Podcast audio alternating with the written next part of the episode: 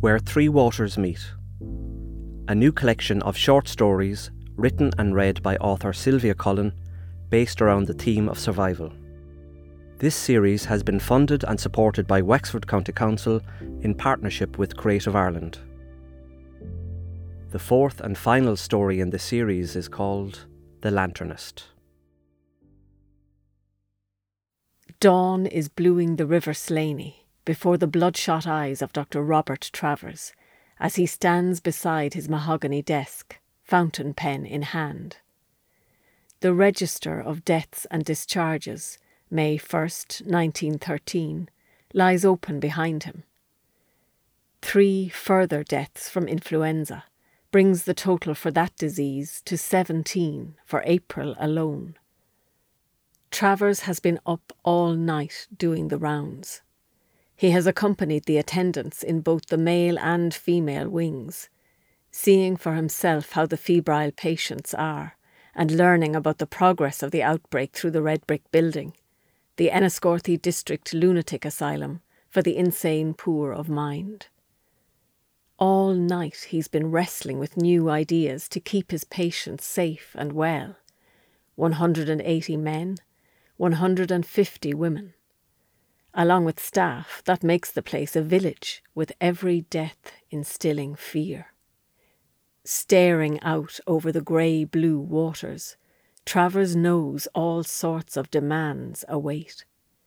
His wife has been asking him to have luncheon with the Rainsfords in town. He has no appetite for victuals or wine. Submatron has been pressing him to proceed with the order of meat, though she knows full well the last delivery was rancid, same as the eggs were old and the flour of poor quality. Behind him, on the desk, several documents await his signature. Just now, he cannot focus his mind on visiting inspectors from Dublin Castle and the holes they may wish to pick in his tightly run institution. Just now, Robert Travers is feeling overwhelmed, not only by exhaustion, but by a deepening sense of failure and hopelessness against the spread of this flu. He feels the need to conjure up some beam of light for his patients, isolated as they are outside the town, behind the high stone walls which ring fence them. Submatron knocks, and Travers turns away from the river towards the gaslight, which spreads a yellow glow over the stack of papers and memoranda. Sir, we have two more patients after taken ill with influenza. She studies his wan face. I've had them isolated, opposite the strong room. Travers feels her eyes bore into him, but the gaslight has awoken an idea, a plan. Submatron, please send word to every uninfected and capable patient and every member of staff. I will give a magic lantern show tonight, outside, nine o'clock sharp, against the whitewashed gable wall of the rag house. Send to my wife for the apparatus and have the men set up the chairs, far apart. Submatron purses her lips and is about to launch forth when Travers indicates the door and sits to his paperwork with a sigh and a brow of lead. Walking away down the flight of granite stairs, she thinks of her younger sister taken by the flu not two weeks since. She grips the wooden rail tightly, swallowing down the waves of grief. It's work, not lanterns, that'll see her through. Coiled in her damp bed in the corner of the ward, Bridgie, the oyster seller, a flighty creature, has been sinking ever so low. In her mind, she's been longing for a time to come when there'll be no more getting strange, no more walking the corridors with drooping head. Bridgie yearns to be well rid of her thoughts feeling all smothered up. She feels desperate enough to bring an end to things and set herself free from these nights of torment. In this state, Bridgie hears Submatron's voice over by the door. A colour show, she hears, under cover of darkness. She has heard tell of these fantastic machines, and she imagines the doctor showing beautiful images to buoy everyone up. a break away from the taint of disease and death that has haunted the asylum of late. From the window, Bridgie had witnessed all the coffins borne away by the horses. Black plumes for a man, white if a woman had died. Bridgie had heard all about the sickness and was afeard of catching it herself from one of the attendants. Even so, now she hurries over and asks sub matron for leave to go down tonight. She wants to see the painted pictures and see again Dr. Travers, for it's been a while since they last spoke. What's the good of asking how I am, Doctor? Sure, I'm made of iron. He had looked up from note taking, and Bridgie met his gaze calmly. I hope my darkness will yours light. She had emphasized each word carefully, and he had put his head to one side and heard her out. His darkness? How could this young woman possibly know? In the doorway, Sub Matron looks down at Bridgie's hand, clasping her own in gratitude. Having reluctantly given permission for her to go, she sees how much it means and closes the door behind her, taken aback. For now, Bridgie's consternation of mind has eased.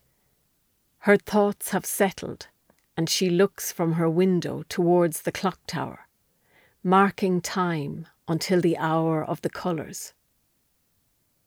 By ten to nine that night, Dr. Travers has finished setting up the kerosene fueled Lanterna Magica when he suddenly feels a pang of dread seize hold. What if the patients are overcome by the brightness of the colours? What if they find the images outlandish or startling? Too late. Here are the male attendants leading their charges out. Shuffling, the grey clothed line of men take their places, spaced out one from the other.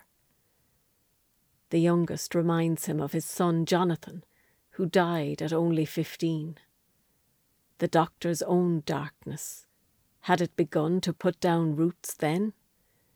Or had it always been there, behind the scenes, only seeping out when overwork and lack of sleep floored him? Next, the women arrive outside, noisier and louder, until the two divisions of chairs are packed full, with attendants pacing the grassy pathway in between. And Sub Matron nods over at Travers sourly. Will any good come of it? He can tell what she's thinking. He gestures for the portable lamps to be dimmed and braces himself, inserting the first glass slide, framed in dry beech. A friend has procured a new set of slides, depicting the snow capped Alps that are out of this world, and as the astonishing hues of the first image illuminate the gable wall, the sniffles and coughs all the cries and repeated questions When may I return home? cease, and a rich glow paints the sea of watching faces Prussian blue.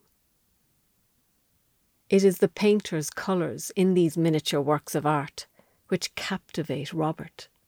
A series of pigments so beautiful and gorgeously named that he cannot stop repeating them to himself.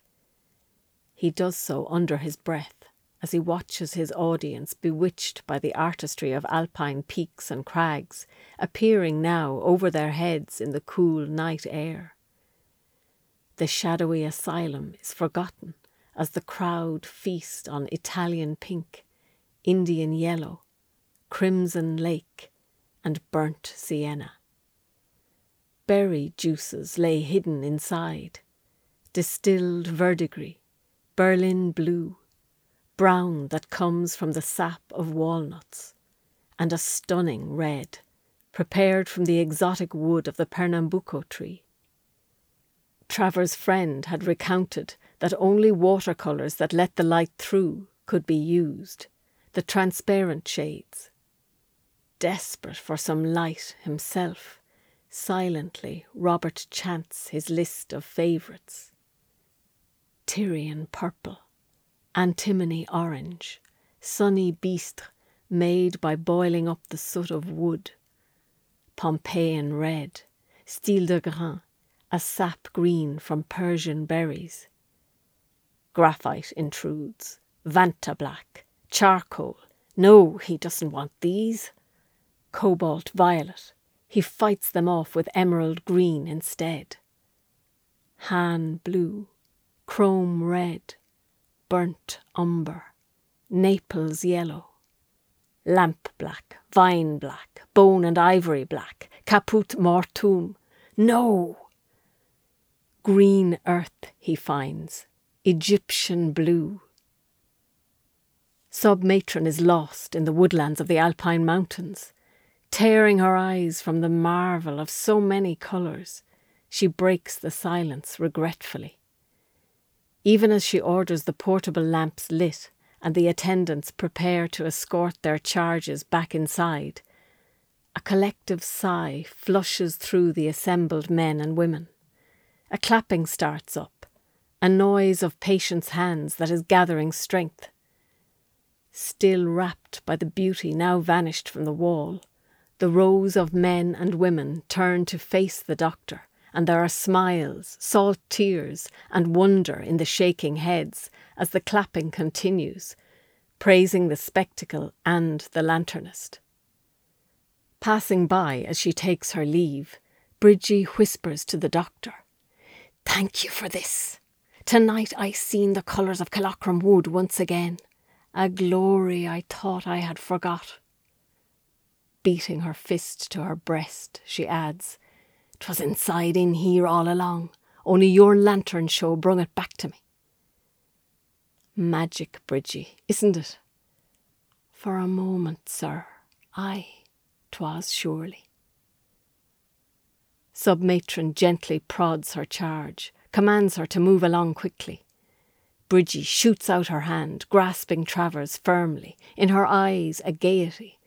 We may have music next, Doctor. A bit of an old dance. You read my mind, Bridgie.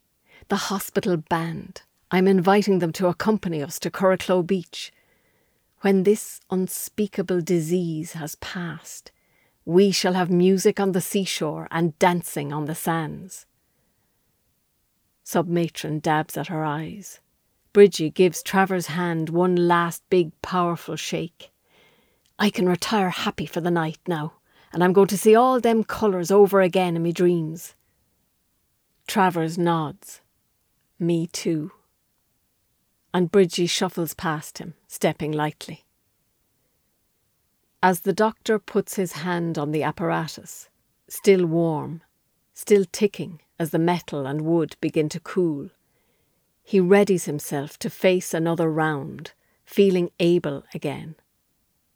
How was it his little daughter had put it? Holding up her hands in wonder at the first family magic lantern show in the drawing room, when they were all suddenly tinged with colour, spilling out from the machine. Daddy, we're all coloured in. That's it. That infusion is what he was craving. Smiling at the remembrance, Dr. Robert Travers heaves himself to his feet and turns to walk briskly inside, ascending into the lead white of the fever ward.